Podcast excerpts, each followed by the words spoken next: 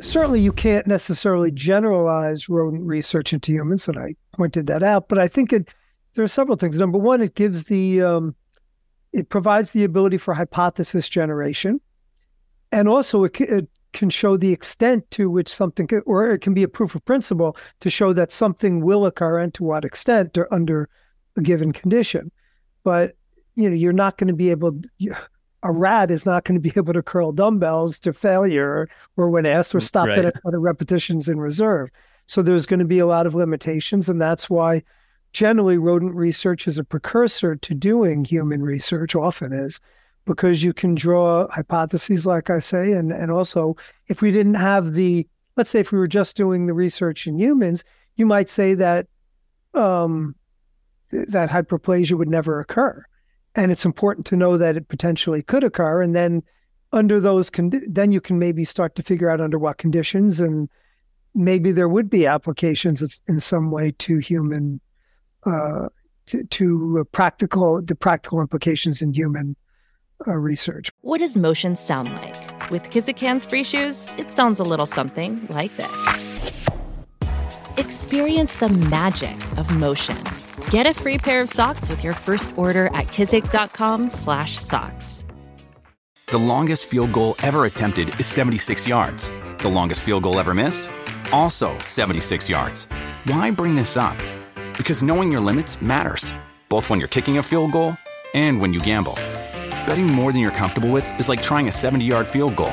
It probably won't go well. So set a limit when you gamble and stick to it. Want more helpful tips like this? Go to keepitfunohio.com for games, quizzes, and lots of ways to keep your gambling from getting out of hand. Hello, my geeslings. This is Mother Goose Robinson Erhardt here with the introduction to Robinson's podcast number 103. And this episode is with Brad Schoenfeld, who is professor of exercise science in the Department of Health Promotion and Nutrition Sciences at Lehman College in the Bronx, New York, where he also serves as the graduate director of the Human Performance and Fitness Program. And Brad is one of, if not the foremost, uh, authorities on human muscular development and author of the textbook Science and Development of Muscle Hypertrophy, which I first read a few years ago. I think the first edition came out in 2016. But if you've been listening to this podcast for uh, a significant period of time, or even just a few months, you've probably discovered that I have a very wide array of interests. And one is exercise science and weightlifting. And so I've re- read all sorts of textbooks. I've done all sorts of certifications and all of this stuff, and a few podcast episodes at this point as well on strength training, on exercise science. And this is a great one. So in this episode, Brad and I talk a lot about the content of this textbook. So we talk about some of the foundations of hypertrophy and more questionably hyperplasia, but hypertrophy hypertrophy is muscle growth. Hyperplasia is the the splitting of muscle fibers. And we talk about this on a theoretical level. So what makes muscles grow and what it looks like. And for this reason, this is a more technical episode than many. That sounds kind of funny given that so many of these episodes have been on the foundations and philosophy of mathematics. But I mean, it's technical in the sense that we talk a lot about the science and the research. But then the second half of the episode is much more practical. So we talk about some of the applications of the theoretical material that we talk about in the gym in order to increase your muscle growth. And I think people have a very distorted understanding of going to the gym and growing muscles in general, in the sense that maybe this is more common among women, but I think a lot of men have this uh, delusion as well. But I think that if they just start going to the gym, they are going to become Arnold Schwarzenegger overnight but that is not at all what happens.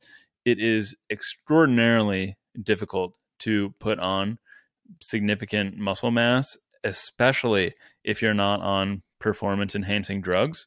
So I am not on performance enhancing drugs, and I'm not particularly uh, big either.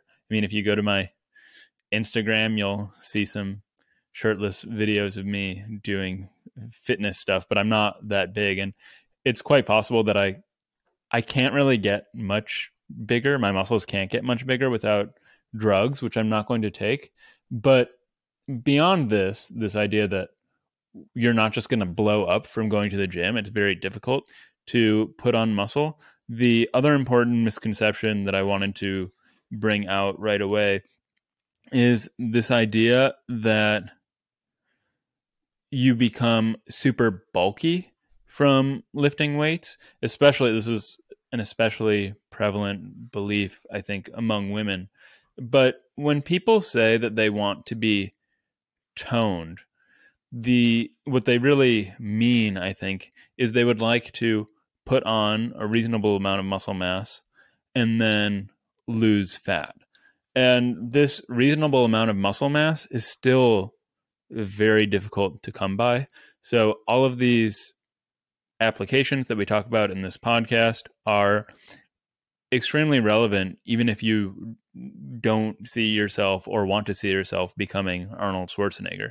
They would be just as helpful, I think, to a Victoria's Secret model who certainly doesn't want to look like Arnold Schwarzenegger as they would be to somebody who does. So there are a few links in the description. Let me just pull this up. One naturally is to Brad's textbook, Science and Development of Muscle Hypertrophy. Then Brad's Twitter. He's on Twitter at Brad Schoenfeld. And if you're at all into the iron game, then you will certainly know that he's on Instagram at Brad Schoenfeld PhD. So likes, subscribes, these sorts of things are always endlessly appreciated. If you are into food, I have this channel on Twitch and YouTube, Robinson Eats, where I eat a pint of ice cream every morning, at least in part to fuel these gym gains that I'm not really getting anymore. And well, it, it goes both ways. I also get to eat the ice cream because of going to the gym. And then I think that's it. So without any further ado, I hope you enjoy this conversation. Oh, actually there's one other thing. I have a Discord. There there is a Discord for Robinson's podcast that you could find at robinsonerhardt.com. But if you ever want to leave uh, comments or ideas about guests, this sort of thing, you can go there. So now, returning to my outro, without any further ado, I hope you enjoy this conversation as much as I enjoyed having it with Brad.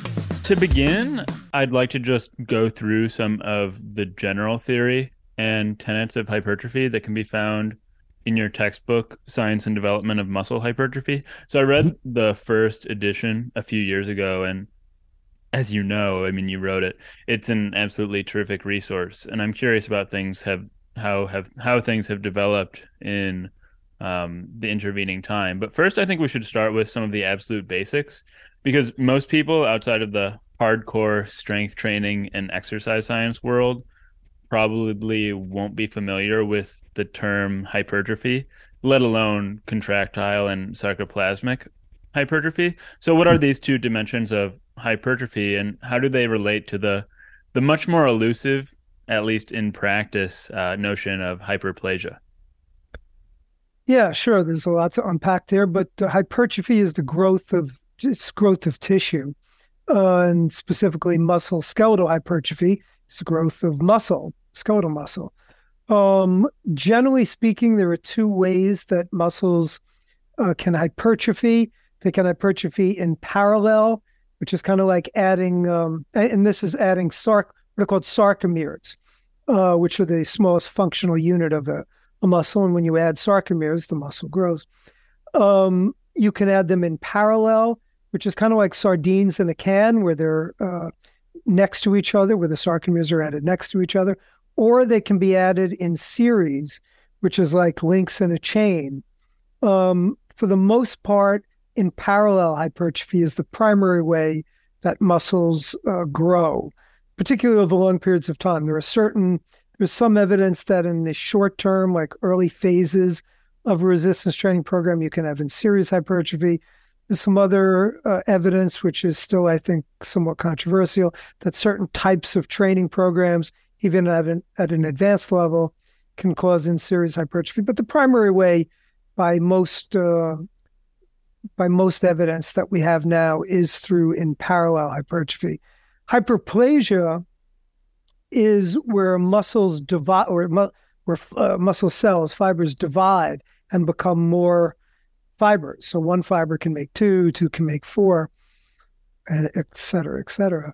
Um, there's limited evidence that that can occur. Um, there's some avian evidence, bird in bird models that have been uh, shown, but they use really extreme protocols as well as some rodent models uh, where they, I mean, do things like they cut off a certain muscle, like the gastrocnemius, and then you can see huge increases in muscle uh, development. With the birds, they tape, they put the wing in a stretch, and they look at the latissimus dorsi, and they do this for days on end with little um, little weights hanging off their wings that are, I mean, up to 30% of the bird's weight. So just really extreme protocols that obviously humans would never go through. Mm-hmm. And they've shown pretty extreme hyperplasia from that. But the, the working model that we have now is that when muscles reach a certain point, they can no longer functionally grow anymore. And at that point, they can hypertrophy. Thing is, it doesn't seem that in traditional type of training programs under traditional conditions, which I'll get to in a minute, um, that really happens to any large extent in humans. Where it does seem to at least be possible, if not likely to occur, is uh, when people take anabolic horm- hormones. Uh, so when they're taking uh, pharmacological aids, which cause their growth to be really extreme beyond which you can achieve naturally. And at that point, conceivably, you would reach a point where the muscles would have to divide to continue to be functionally solvent. So you mentioned the contractile hypertrophy. So that's when you add sarcomeres in series or in parallel. And you said that that's the the primary way in which humans experience hypertrophy. How does sarcoplasmic hypertrophy uh, factor into human hypertrophy?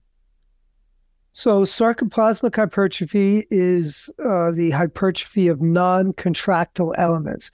So, there are basic, the contraction of a muscle, which is the functional way a muscle um, shortens and lengthens, is um, predicated on various contractile proteins, such as actin, myosin, titin is, is one that's come into play. Um, there are other proteins within uh, within fibers um, mitochondria are within are contained within muscle fibers. Uh, there are T tubules. There are, there are various other proteins that are involved, and it should be noted that protein. So the muscle likes to maintain or seeks to maintain a certain ratio of fluid to proteins, and this is a way that conceivably a muscle can not only add these non non contractile proteins, but it also would draw uh, conceivably additional fluid into the cell, water into the cell to support the uh, functional validity of the uh, muscle fiber. And um, it's somewhat controversial to the if it occurs, and I think emerging evidence that it certainly does occur. Um, when I say it does occur, does it occur? Certainly, it occurs, but does it occur over and above uh, contractile um, what you'd see in the with contractile elements. Uh, so we, of course, you're going to get um, non-contractile hypertrophy, and you can do that through aerobic training, can cause um, sarcoplasmic growth. But the question is, can you see it um, over and above where specifically it would happen at a substantially greater rate than you would see with um, the contractile hypertrophy? And even more importantly, is there a particular type of training approach that might lend itself to that? And I think there is some emerging evidence that shows that may be the case. Um, I, am certainly not willing to stake my reputation on that at this uh-huh. point. I think that we still have a long way to go to really understand it better. But there is, again, some emerging evidence that does seem to show that um, training in a higher volume with uh, lighter load, uh, lighter loads can, to some extent, shift the processes towards greater sarcoplasmic growth. Uh, and and I do want to uh, point out though that doesn't mean when you do that you don't get contractile growth. So this is you get contractile growth, but you will get conceivably um, sarcoplasmic growth over and above where which you would from let's say heavier load training. Mm-hmm. That's kind of the working theory now. I would say the theory is still somewhat weak to modest. Certainly, we don't have strong evidence that that does occur, and, and to the extent and how. And really, these are things that um, we'd like to think that we're in a very advanced stage of research where we know all these things, and we're still in my opinion, in our infancy of really uncovering a lot of these um, explorations. Hmm. Well, b- before we uh, return to this main thread of hypertrophy in humans and get to some applications of it, you mentioned the avian and rodent research on hyperplasia, and I I especially find that study with the weighted wings um, very fascinating. But I have a more general methodological or theoretical question here. And what I'm wondering is how this sort of research on animals, so not humans, um, how it informs your work on human subjects and how how it how you go from this research in animals to perhaps making recommendations for training in humans. Well, certainly you can't necessarily generalize rodent research into humans, and I pointed that out. But I think it there are several things. Number one, it gives the um, it provides the ability for hypothesis generation, and also it, it can show the extent to which something, can, or it can be a proof of principle to show that something will occur and to what extent or under a given condition. But you know, you're not going to be able. You, a rat is not going to be able to curl dumbbells to failure or when asked or mm, stop right. at other repetitions in reserve.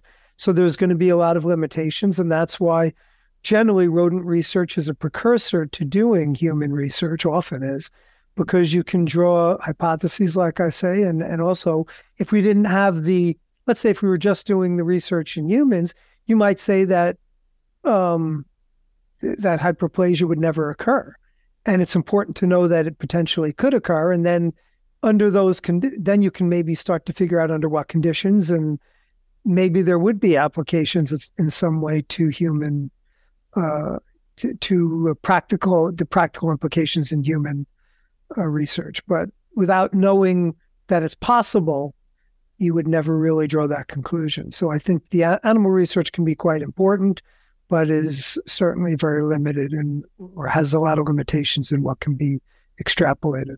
Mm-hmm. And then one last general question I have about the theory involves satellite cells because I think that they're going to be they're very important for applicability even though you might not ever talk about them in the gym. But even though I think it's somewhat up in the air, just what are satellite cells and can you sketch how they function in the muscle and in hypertrophy in particular? Yeah, I don't really think we could say it's up in the air. I think the evidence now is quite compelling that satellite okay. cells have very important roles in muscle hypertrophy. Um, from my um, my review of the literature, I, I, don't think we can I would have a hard time saying that can be questioned. Now, to the extent that it does, I think obviously there's still more to be explored there. But okay. satellite cells are very important to hypertrophy uh, by really the body of research that we have. And satellite cells are uh, muscle stem cells. Most people know what stem cells are. Um, they remain quiescent, so they're not active until they are uh, until the muscle either undergoes contraction and or muscle damage. Those are the two primary uh, ways that have been shown to activate satellite cells. Once activated, satellite cells can proliferate, meaning they can replicate themselves and make more satellite cells. So ultimately, you can have almost a never ending pool of satellite cells. They don't just go away once you use them, uh, they, they self replicate. And they also can differentiate, which means they can become more specialized.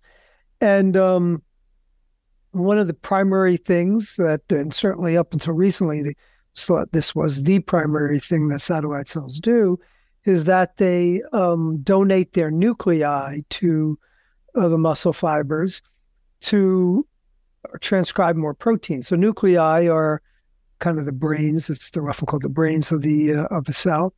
Muscles have multiple nuclei so that they can facilitate hypertrophy. And um, it, we're, we have a certain amount of nuclei. If we only we stayed with that amount of nuclei, we'd have a, a limited ability to produce more muscle proteins. By adding on more um, more nuclei as you go along, as you become more and more well trained, the muscle can support a larger muscle.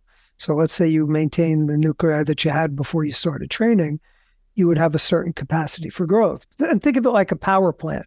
If you want to produce a certain number of nuclei or, or, or protein, let's say muscle proteins, uh, which would be uh, that that would be the example from the nuclei. Let's say you wanted to produce in a plant proteins, you'd have a limited number. If you have a let's say three plants, you'd have a capacity to produce a certain number of proteins from those plants. If you then had you tapped out production, you'd want to produce more proteins. You'd have to add on more plants. Well, similarly, the muscle's uh, capacity to produce proteins is limited by the nuclei, and thus satellite cells, by donating their nuclei, can facilitate greater transcription, transcriptional processes, which lead to greater translation of proteins and thus greater protein synthesis, which ultimately drives muscle growth. Um, and if I'm getting too esoteric here, to um, you're not okay, not at all. Um, but but I will say too, some interesting emerging research also shows that uh, satellite cells have other roles too. They communicate uh, with uh, the cells and uh, are involved in various intracellular processes that also seem to be regulators of growth. So uh, we're that's I think an area that still is evolving, and we need more research. Yeah, you're you're not getting too esoteric at all. We can get as esoteric as you'd like, and it is this esoteric aspect of protein transcription that I was getting at. Uh, this is a bit. This is a personal question about something I'm I'm going through right now. But I injured my shoulder late last year, and it's prevented my doing a lot of work on my chest, which has atrophied since then.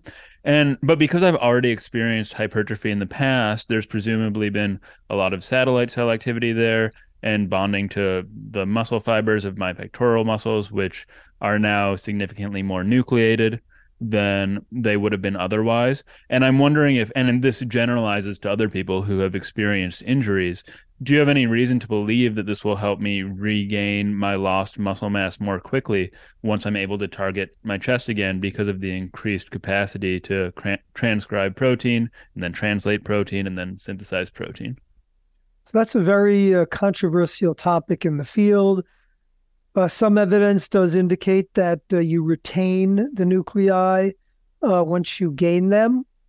Um, other research refute or disputes that uh, those findings. So um, we're not really sure. Um, that's the concept of muscle memory. Uh, there's a couple of so muscle memory also has to do with the coordination processes that let's say you start lifting weights, you can bypass the initial phases where your muscles are getting used to how to move, how to uh, carry out movement, and that where generally speaking, the early phases of resistance training, you get more strength gains because of this coordination. So your body learns to uh, create a more smooth and efficient movement pattern. But there also is the theory that the increased um, nuclei from satellite cell donation uh, contributes to greater or more rapid hypertrophy. Um, I can't tell you with any confidence based on the research that I've seen one way or the other, but I will say that some evidence does indicate that that is the case. And if you were to put a gun to my head, I would say probably it lies somewhere in between. That's you retain some of it and might not retain all of it. Got it. Okay, well, now onto the meat of things.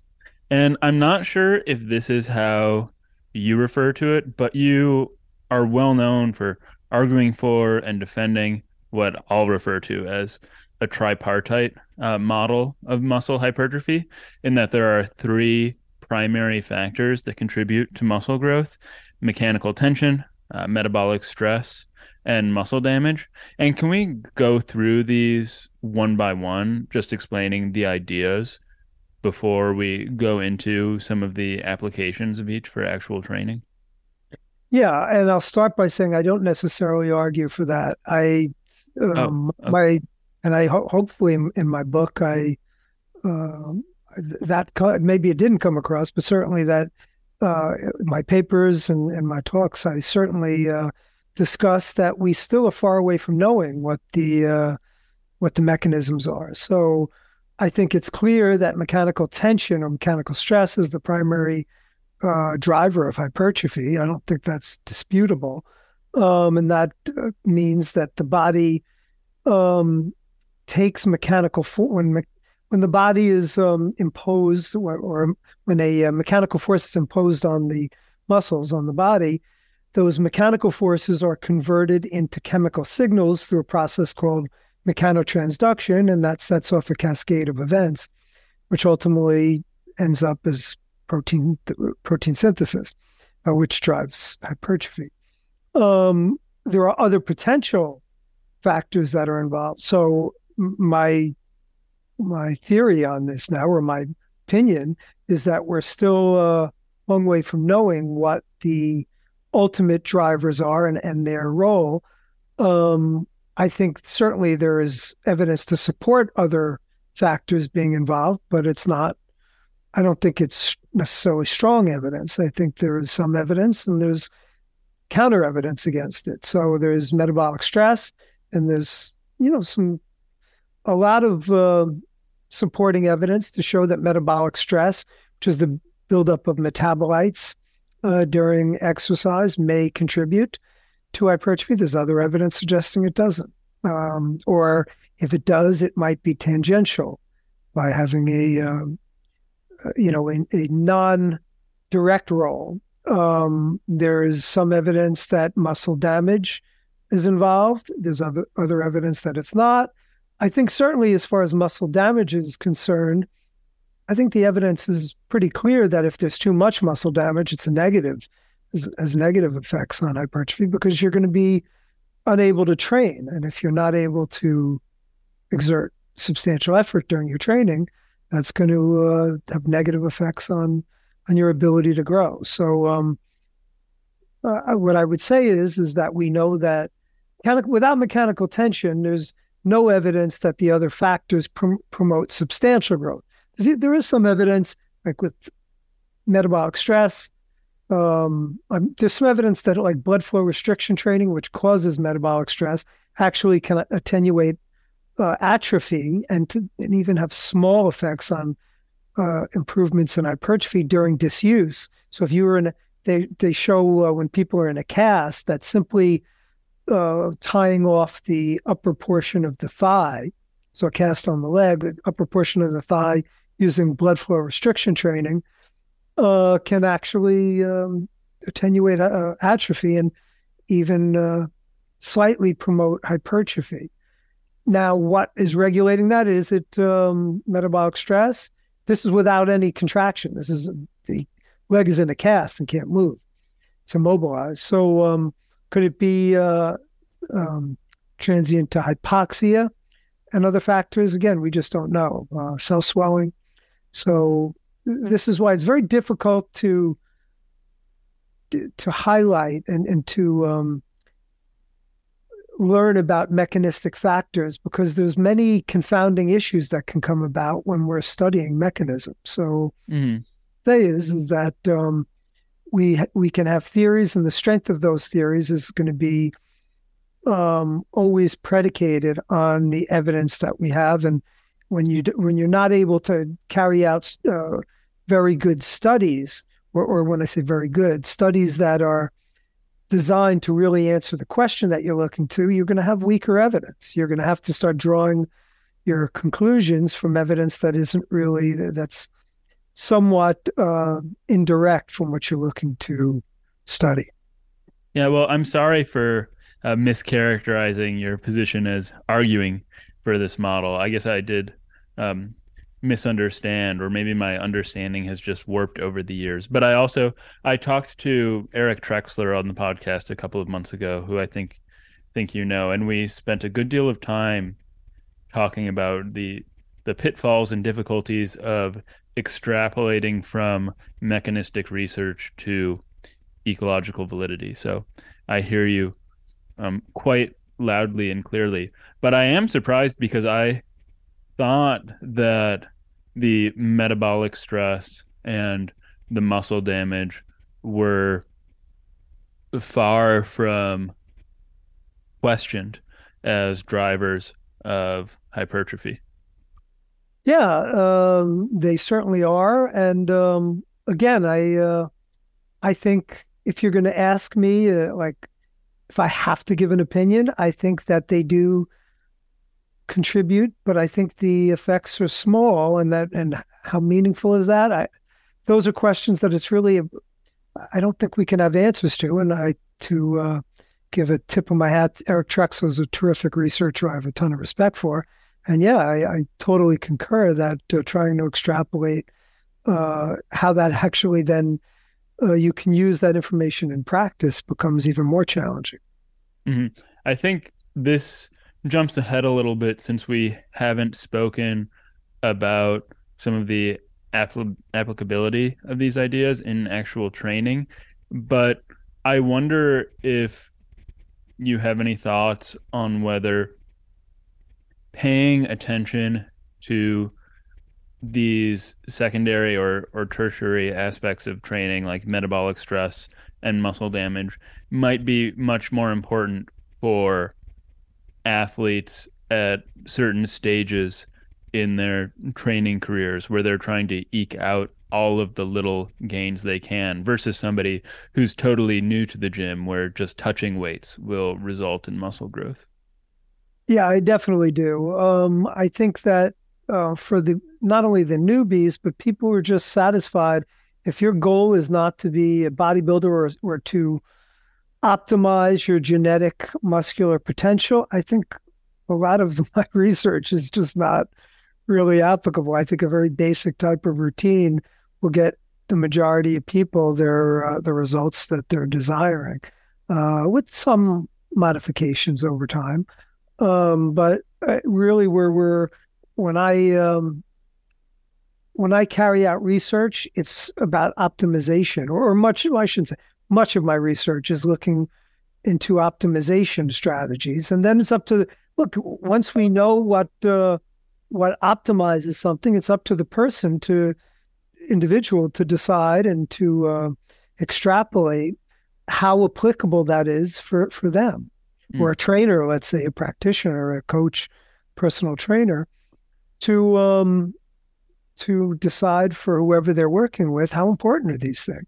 Uh, and and you also have to factor in a person's lifestyle. If a person is limited in time, there's going to be limitations to what their uh, genetic potential, or how close they're going to get to optimizing their genetic potential.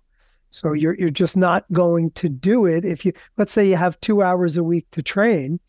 Uh, I, I would say that you're just not going to be stepping on stage for natural body. Well, you could step on stage, but you're not going to be a high level bodybuilder uh, if your timing is very limited. So uh, there's just certain uh, basic factors that are going to need to be adhered to, and that's why everyone has to make their own decisions based on on the evidence that we have. Mm-hmm. Okay, well, why don't we turn now to talk a bit about some of the applications to actual training? And if mechanical tension is the best accepted uh, driver of muscle growth, maybe we should start with how or the variables somebody might work with in their in their training to maximize this? So volume, load, etc. Yeah. Um, so the first thing that needs to be stated, most people think about mechanical tension as purely lifting really heavy weights.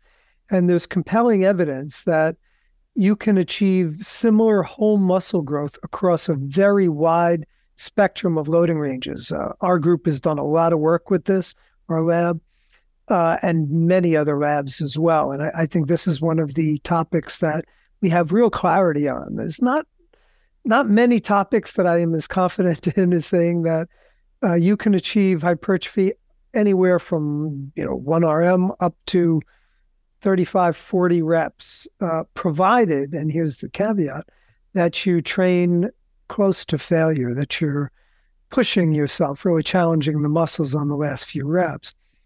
And not necessarily going to failure, but coming relatively close to failure. And um, that's where so mechanical tension there is how difficult the reps are by the time you're completing your your sets. Um, there is some uh, evidence that the there's a time tension integral, so you're going to need to have a certain amount. The the muscles need to be exposed to a certain time under tension.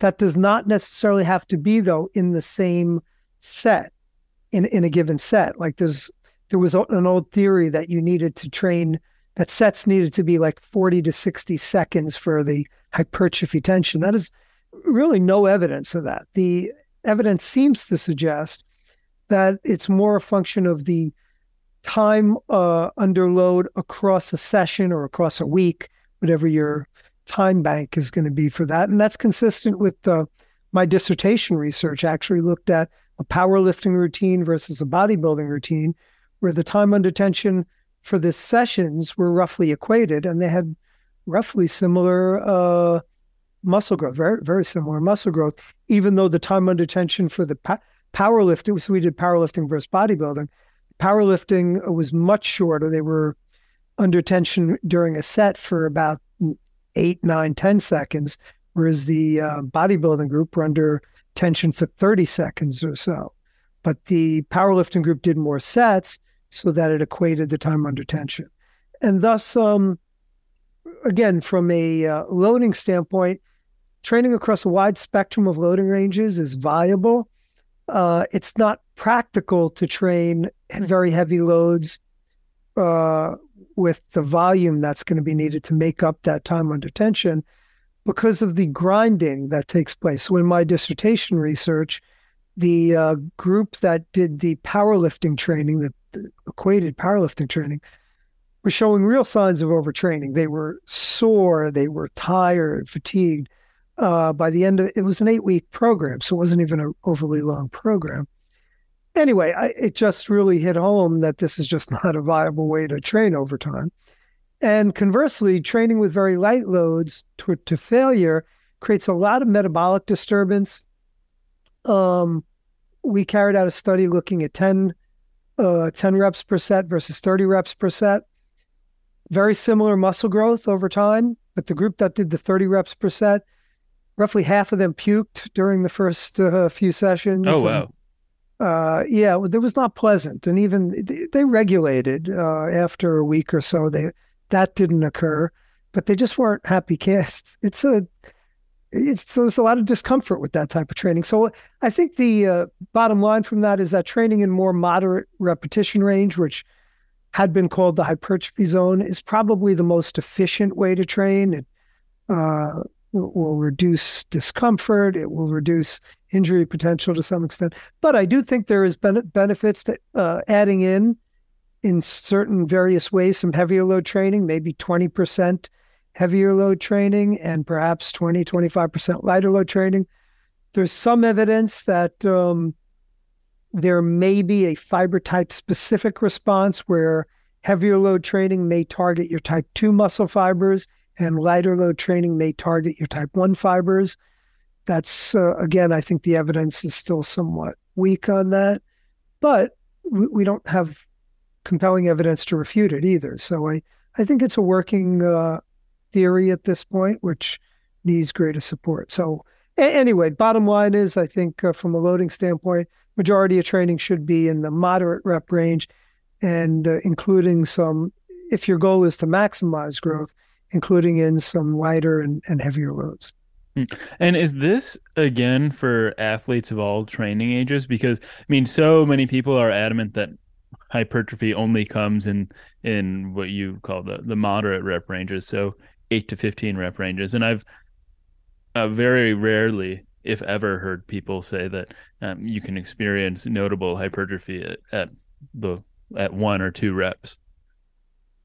Well, that was my view too before I immersed myself in the research. I mean, as mm-hmm. an up and coming student, when I read textbooks that were uh, were talking about this, that's what it said. And, and by the way, in fairness too, uh, up until you know maybe 15 years ago, actually, when I came in, I, I, started doing a lot of this research. There just wasn't a lot of research. I, I will say that uh, I, I uh, am happy to say that my I think a lot of the research that I've done has spurred a lot more research in these areas on the variables, and we now have a lot more to go upon than uh, when I was just becoming a re- starting out as a researcher in the field. But we still have a, a ways to go um, to really have better understandings, particularly on on um, some of the other topics, and even on like like I said, the fiber type specific response. I think there's uh, still more to be learned from that.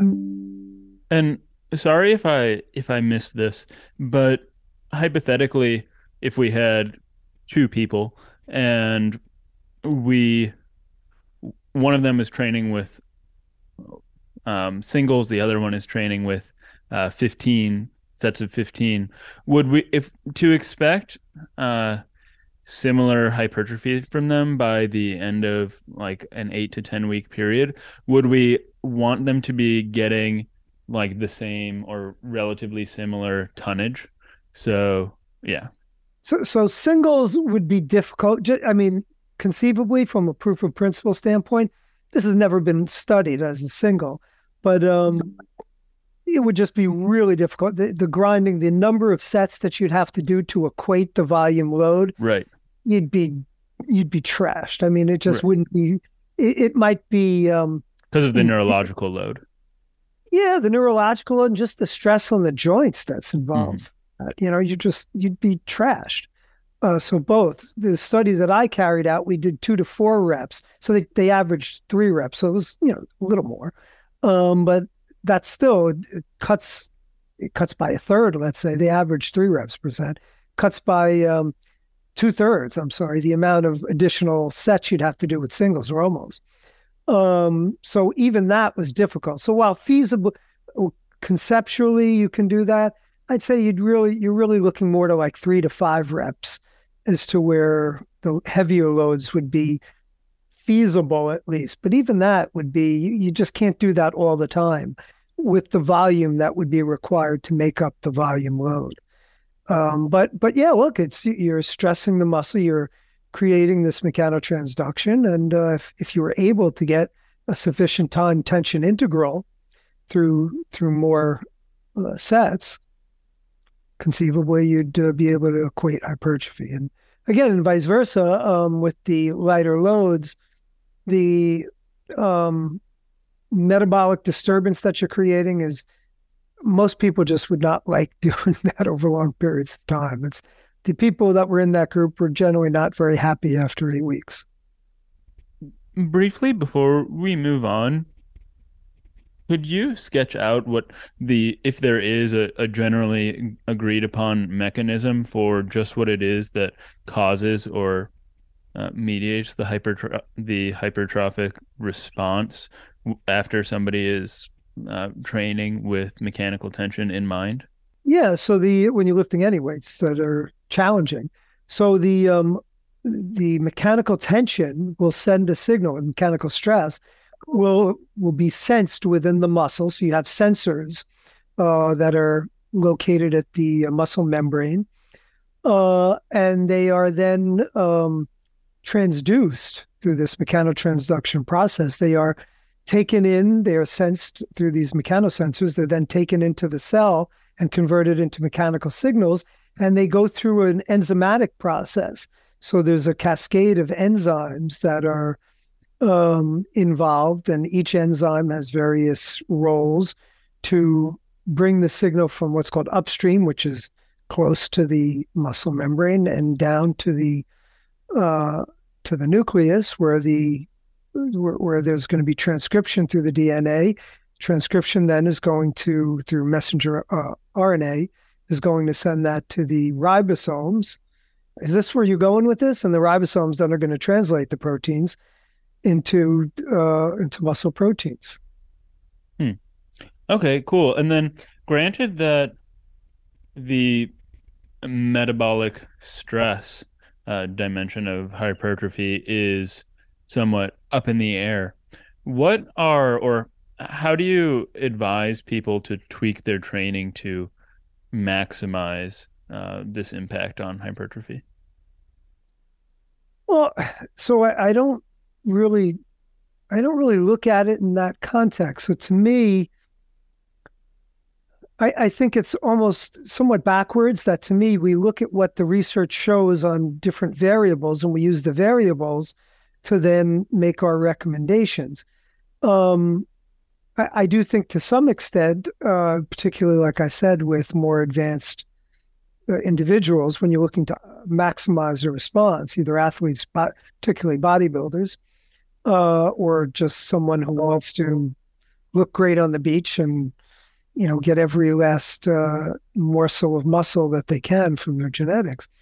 Uh, that's when you could say, well, eccentric training can create more muscle damage and if that can be managed properly, then we should add in some eccentric. But we also can look to the research on eccentric training and see what it has. So we're kind of, whether you're putting the chicken before the egg or vice versa, um, I, I, think a lot of it is just driven through the uh, research that we have on the variables themselves. We can then piece together what the mechanistic roles are in some okay. of these things. Sure, I see. How necessary that is, I'm not sure. Well, then let me ask my question a bit differently. So I have in mind rest interval length between sets. How do you use that in your programming or advise people to use it in theirs? Yeah. So again, I think this is an interesting um, topic. So um, my my former view was that um, shorter rest intervals, and this had always been taught like in the NSCA textbooks, shorter rest intervals were a better driver of hypertrophy. Whereas for strength, you would rest for longer periods. For hypertrophy, like a one minute or so rest was ideal. Mm-hmm. And there were several theories, but primarily because of a post exercise hormonal spike that can be achieved well. It had subsequently been shown that the um, post exercise hormonal spikes, which last an hour or two after exercise, really don't seem to show much influence on hypertrophic uh, adaptations. Um, and research that we've carried out and, and some others have shown that somewhat longer rest intervals actually seem to be more beneficial for hypertrophy. So if we were just to look from a mechanistic standpoint, we can make a rationale that you're getting greater metabolic stress. But you have to realize too, though, is that when you're training with shorter rest intervals, and this again is theoretical, but your uh, the subsequent sets that you do, you're going to have to either reduce the amount of load to maintain your rep range, or you're not going to be able to do as many reps. So either way, you're compromising the time under tension, um, and thus uh, the volume load comes into play. Uh, it's been shown that there's a blunting of hypertrophy when you're doing multiple sets and you're taking short rest intervals. So I, will say a couple things with that, though. There are always some caveats. It seems to have greater negative impacts when you're doing multi joint exercises because um, multi joint exercises see a sharper decline in the number of reps that you can do in subsequent sets with short rest intervals.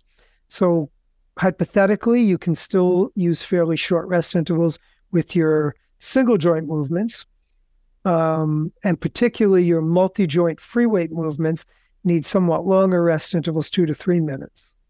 Hmm. Uh, and again, how strong is the evidence? I'd say it's moderate. Uh, I, I'm still not completely sold, and I still think there's room to understand more in terms of how we can optimize that response from a rest interval standpoint. Hmm.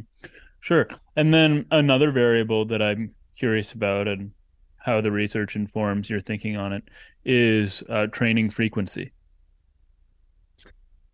Yeah, uh, interesting topic as well. Um, the bulk of the research does not seem to show much difference between training a muscle once, twice, or three times or more per week Really? on a weekly basis. But that is on a volume equated basis with re- relatively modest volumes. Okay.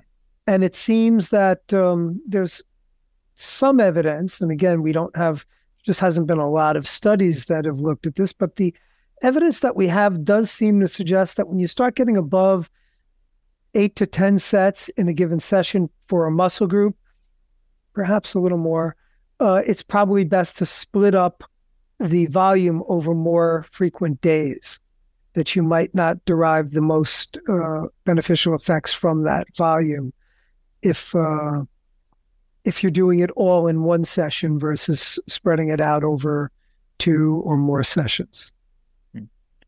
There are two last variables that I was particularly curious about uh, with regard to training, and one is the type of muscle action and how that plays a role in hypertrophy. Yeah, so um, there's there's actually three types of muscle muscle actions. There's uh, eccentric, there's concentric, and there's isometric. Now, in general dynamic training, meaning that you're moving the weights, not holding something, um, the isometric hold usually is not. It's it's not been well studied. First of all, uh, so like whether you were holding a weight, let's say at the top, if you squeeze the muscle, uh, that would be the isometric hold portion. Really, no good research that we have that's looked at that. So I kind of will discount that in the talk, uh, in in my discussion here. So even though it is, even though it is possibly impactful, there just hasn't been much research on it. Okay. correct, we just don't know. Okay. Um, and, and I would say too that that would also impact other factors, such as the amount of reps you might be able to get at a certain. Because we know that if you're not doing an isometric, you'll get a certain number of reps. Conceivably, if you're holding that isometric action and squeezing, that might have you do less reps in that given set. So you'd have to then see how you're going to equate the volume load. That would just cause. So when you're looking at the variables, often when you manipulate one variable, you then it, it causes a an effect, an influence on another variable that has to be accounted for, and how that's accounted for will influence your conclusions that you can draw. So getting back to uh, eccentric concentric, um, both eccentric and concentric actions. So concentric is the when you're going against gravity, when you're uh, lifting a weight against gravity, and uh, eccentric is when you're lowering the weight or you're going with gravity and, and the muscle is lowering the weight, trying to resist the gravitational force. But there's good evidence that both concentric and eccentric actions both promote substantial hypertrophy. There's some evidence that eccentric actions might have slightly greater uh, hypertrophic benefits. Particularly, one of the things that uh, has to be pointed out is that you can lower a weight or the, the lengthening portion um, can be much heavier. So you can actually create more mechanical tension per se. Right. Uh, if you're going to use super maximal loads, or even the same load, let's say uh, you can go to concentric failure and then you can lower using forced repetitions where you, um, when I say forced, we're using a spotter to help you up with the weight and then lowering the load that you were training, which is called an uh, accentuated eccentric action. Um, how much difference it makes is not really clear. There's also some interesting research showing that eccentric training seems to have greater effects distally on the muscle, so at the lower portion of the muscle, whereas concentric training seems to be more effective at promoting hypertrophy in the mid portion of the muscle. There's uh, a couple of studies that have shown that. So it could be that you just get greater regional if by combining the actions, you're able to get more whole, greater whole muscle growth from a volume standpoint, the muscle volume standpoint. hmm So, uh, bottom line that I would say, as far as that goes, is you should do both. And I think there is some emerging evidence that it might be beneficial to do some accentuated eccentric actions if your goal is to maximize hypertrophy, that adding in some uh, accentuated eccentrics, and there's various ways to go about it. You can, let's say, do two up, one down. So, like a leg extension, you can lift up with both legs, and then on the lowering phase, lower with, let's say, your right leg on the first rep and your left leg on the second rep, and you repeat. Uh, like I said, you can have a spotter, so you can have manual resistance where a spotter is there, lifts the weight up after you finish you got a failure, let's say, and you just lower the weight, you can just do a couple of sets of supramaximal eccentrics. So, uh, various uh, loading strategies that can be employed. Sure. And then the last variable I was curious about was range of motion, particularly because I've always been interested in including partial reps in my workouts, but very rarely implemented them because I wasn't quite sure of their utility. Yeah, so um, I was just involved in a, uh, a meta-analysis, systematic review and meta-analysis carried out by a colleague of mine, Milo Wolf. I'll, I'll give him a shout out. Mm. This was part of his dissertation work. Um, really interesting topic. So it seems uh, the, the, compelling body of evidence certainly shows that doing full range of motion from a strength standpoint is going to get you uh, strength gains throughout the entire range of motion. So if you're doing partials, your strength gains are going to be specific to the range that you're lifting it. And there's some roughly 15 degrees on either side of that range. You can experience some strength gains, but you won't you won't get as good results strength wise throughout the range of motion. However, hypertrophy it's an interesting topic um, partial lengthened um, uh, repetition so using in your lengthen let's say you're doing a biceps curl where you're starting here and just going up let's say partially up maybe even to uh, to parallel with the ground so halfway up uh, shows greater hypertrophy than doing the shortened range so the last part of the repetitions let's say in a biceps curl from parallel to the finished portion of the movement. This has been shown in the biceps, the triceps, and the quad the quadriceps and the calves, and even the hamstrings to some extent, and utilizing a different model. So um, the lengthened position there seems to be, and there's some there, there's some rationales for it. The, it's called the length tension relationship. That when muscles are stretched, there's greater passive forces that are uh, involved in the muscles uh, during those types of uh, movement. Uh, and the hypertrophy seems to be uh, great, certainly greater than doing it in the shortened position. And one of the studies I was involved in actually showed somewhat greater hypertrophy, at least at certain portions along the muscle, the quadriceps, compared to a full range. So it does lend itself to say that it might be beneficial, not necessarily to do all partials, but to utilize some lengthened partials uh, in your limb movements. Now, I also do want to say that we do not have evidence. There's been no studies that have been carried out, let's say, in the pectorals, the uh, latissimus dorsi, the rhomboids, the trapezius, so the torso, the muscles of the torso. And there's really no evidence. Uh, we've not, had no research in the gluteus, gluteals. Uh, and a colleague of mine, Bret Contreras, who's one of the world's leading experts in uh, on glute, the glutes. Uh, on the glutes, correct. Uh, I mean, he has a theory, and I certainly uh, think it's quite interesting that the glutes might have greater effects in the shortened position because of the because of various factors associated with their anatomy. Um, so th- these are things we just don't know. We can only extrapolate results to the research that we have. People like to overgeneralize and they'll they'll see one study that's done in the quads and they think that we can just generalize it. All right, lengthened uh, partials are the best way to train. It's just not the way research works. Hmm.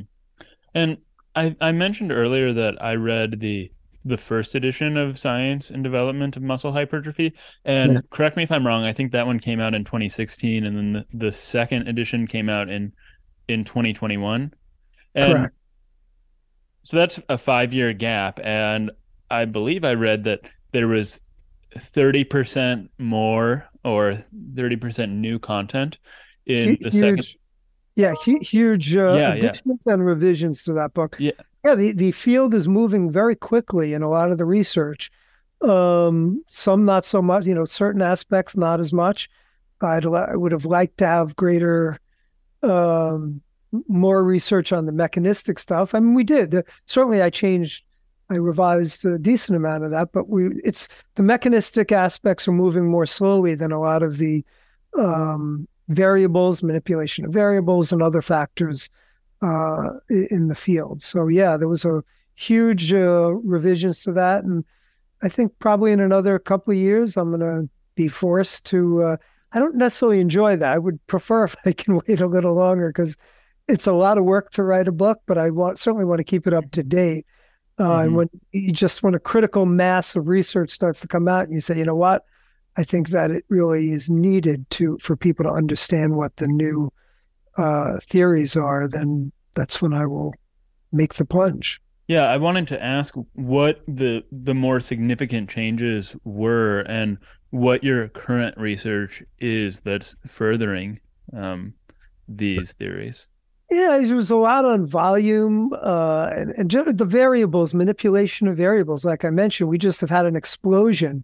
Uh, so much of the research into the um, different variables was revised heavily because I was extrapolating on limited research in the first edition, whereas I there's just more clarity. It was more clarity when I wrote the second edition there. Um, research on um, concurrent training has changed. Yeah, I'm trying to even remember what, what was done. It was it's now been three years since I finished that uh, mm-hmm. the revision. So you know you, your mind starts to wander as far as what you actually did. Going back to remember what I did. I also added some. Uh, there, there were certain suggestions to me about adding in chapters on how muscle is measured. I added a whole chapter on the measurement of muscles uh, and, and what goes into that. I mean, sarcoplasmic hypertrophy was something that was uh, that I had a lot of additions with. So there was just a lot of stuff. I mm-hmm. can't point out all the. You know, I don't recall all the. Yeah, yeah, yeah. but what hypotheses are you exploring in your research right now? Yeah, so a lot. We I do want to give a shout out to my students. So uh, my students, I am at Lehman College, and I'm the director of the uh, Human Performance and fitness program, the uh, master's degree program in human performance and fitness. And look, I might be biased, but I, I have the greatest uh, students in the world. That hmm. just mm. uh, they without them, I just would not be able to do what I do. And uh, we're just carrying out so much great cutting edge research.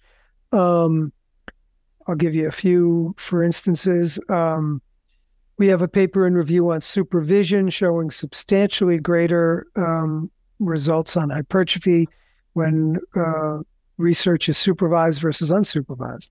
Same exact program, everything else exactly the same, just one group. We took them through the program, the other group, we gave them the program and had them train on the same basic equipment too. So they were doing it in the same gym setting. Um, we have another study. I can't really get too much into this now, but we are looking at uh, a deload. So deload is a very popular topic uh, now where people are doing uh, pre-programmed deloads or factoring them into training. And we're one of my master students, Max Coleman, give a shout out to him, a terrific student, will be a uh, future superstar in the uh, field. Uh, just finished data collection on this and we'll be submitting soon for review. But we looked at a nine week program. One group did it straight through, the other group at the middle of the program. So they did four weeks of training. They had one week of detraining where they did not do anything, or when I say anything, they didn't do any lifting.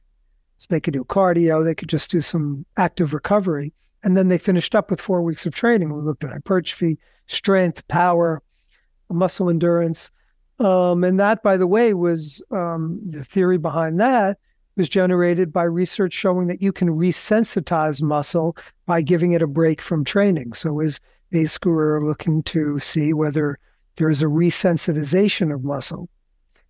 Um, and we have a few we're, we're doing. Uh, next study uh, that we're doing is on um, superset training, just starting in September.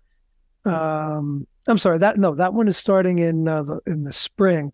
We have one starting in September that's going to look at whether compound movements versus single joint movements selectively target different muscles. Um, so I, I, don't want to get too much into some of these because people can steal our ideas, but uh, but yeah, we have some really cool uh, research in the offing, and uh, there's just so much to study and so little time to do it. And um, I'm hoping uh, we have a proposal for a doctoral program at our school that uh, I would hope it would be come into play within the next year and a half or so. And uh, we get that, we should be able to really further our our um, insights into the, the hypertrophic uh, adaptations from resistance training, cardio, et cetera, and, and nutrition. I also have a big interest in nutritional factors as well. Well, that would be terrific. And Brad, you were right. We we crammed about as much about hypertrophy as I think is possible into an hour on a podcast. So thanks again so much for your time, uh, your expertise. This was really great. My pleasure. Thank you. Hold on, Geeslings. Before you go, please uh, like, subscribe, follow if you haven't already. Smash all those buttons. And also, if you haven't followed me on uh, Twitter at Robinson Erhardt, or if you're not joining me every morning as I eat my pint of ice cream on Twitch at Robinson Erhardt on Robinson Eats, please do so.